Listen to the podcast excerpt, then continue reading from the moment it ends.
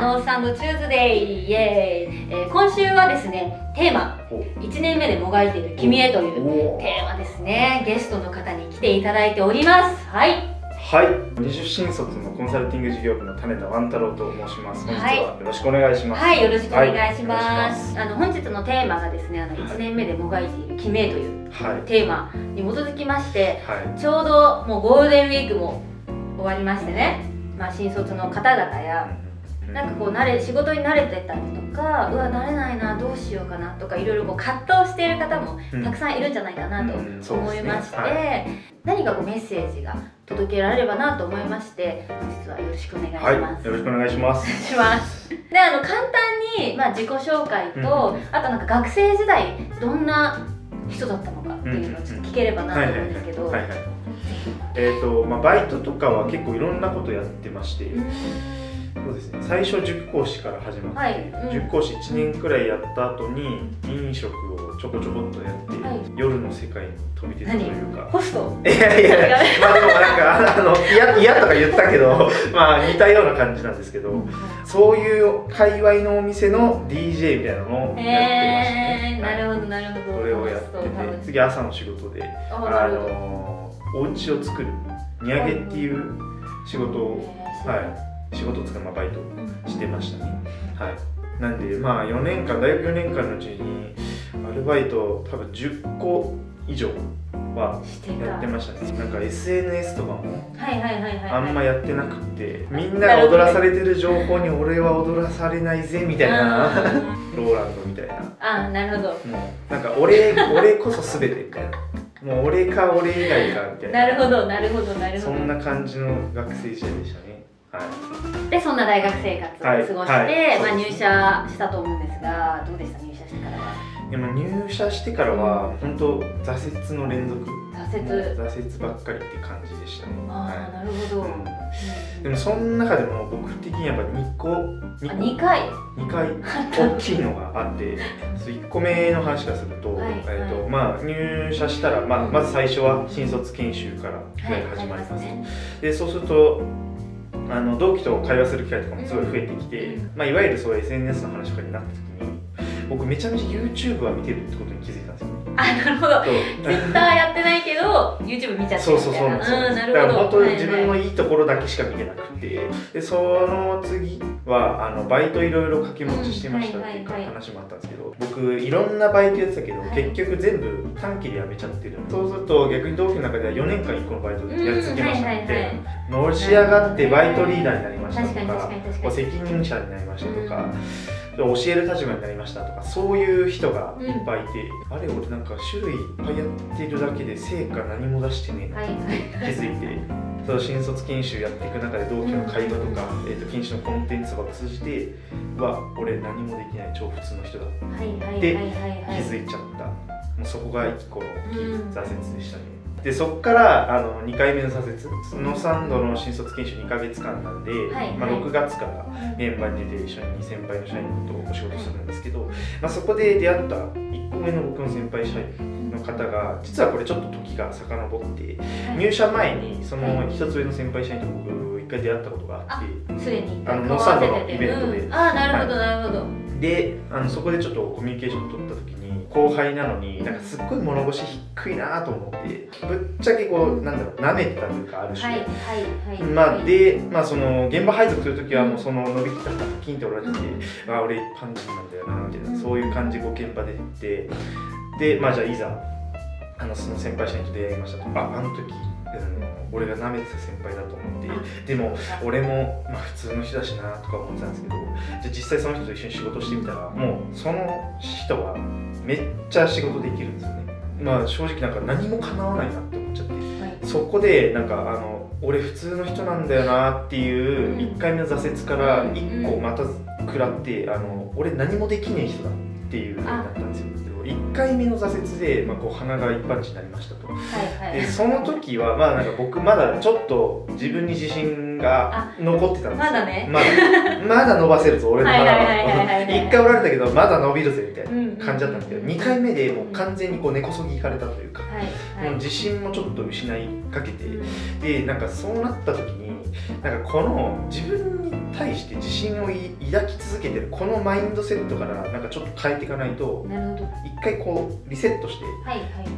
いかないと本当に俺何にもできないままうん終わっちゃう1年目終わっちゃうと思ってでそこからちょっとまあ一つ一つまず自分の自信とか一回捨ててうん。一個一個積み重ねて努力していかなきゃダメだっていうマインドセットにしないとっ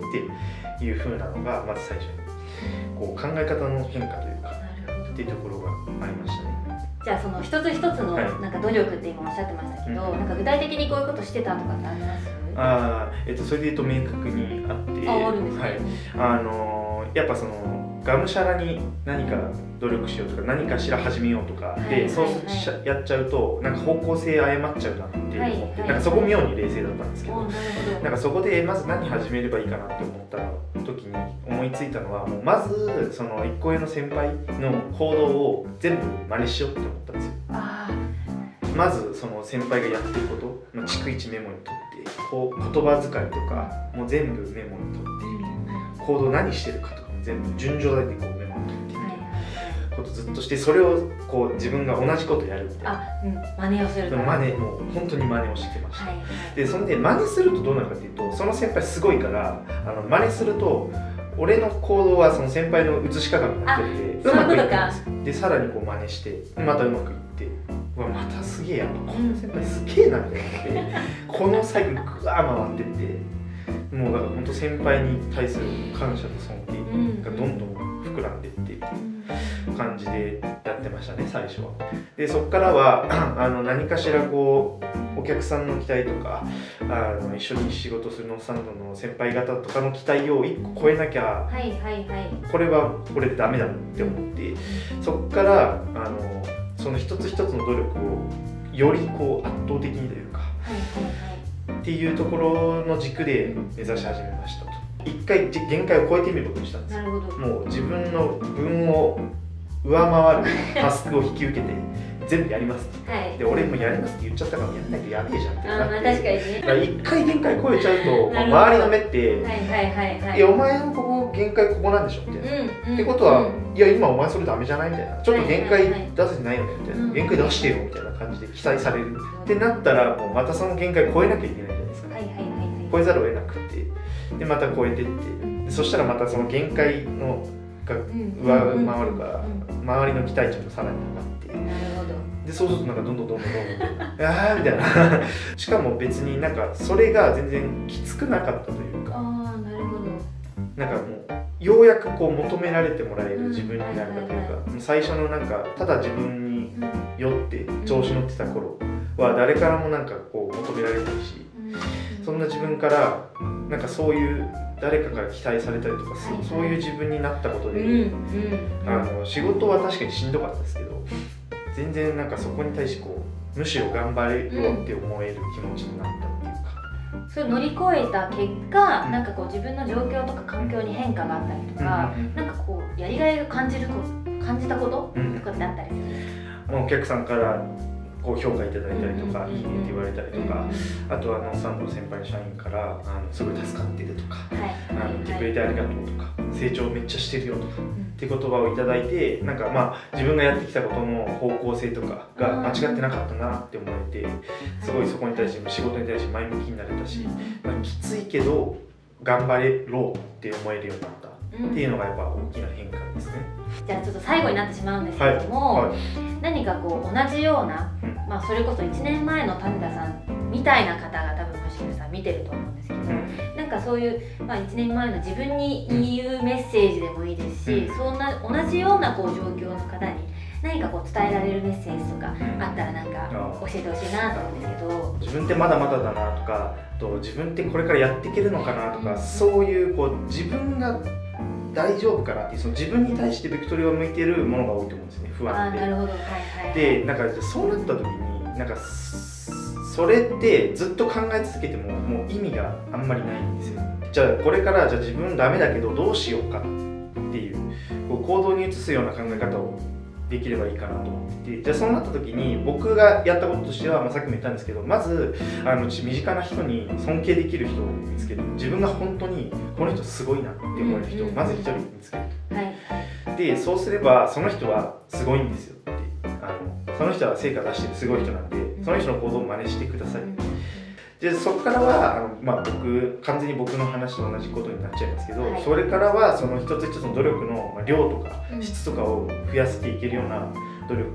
なんかやっぱ不安にいる自分ってなんかすごい自分かわいそうだしあーまあまあまあもうなんかすごいめでてあげちゃうんですよね自分を、うん。でもそれだと多分何も変わらなくて。もしそこからこうじゃあこう役に立てるような社会人になりたいとか、なんかしわかんないですけど市場価値高めたいとかうん。会社の役に立ちたいとかなんかそういう思いがもしあるんであれば今言ったように尊敬する人をまず一人見つけてその人の行動を真似る、まあ、あとはその通りこううまくいくようになって自分の不安もいつまでかなくなってやるしかないっていう状態になる。はい。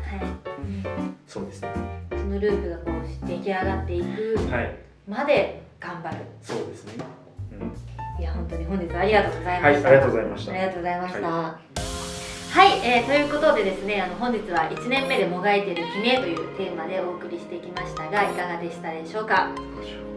こちらのチャンネルではベンチャーコンサルファームノースサンドのカルチャーやえーコンサル業界についてなど皆様のためになるような情報を配信していきますのでもしよかったらチャンネル登録などしていただけると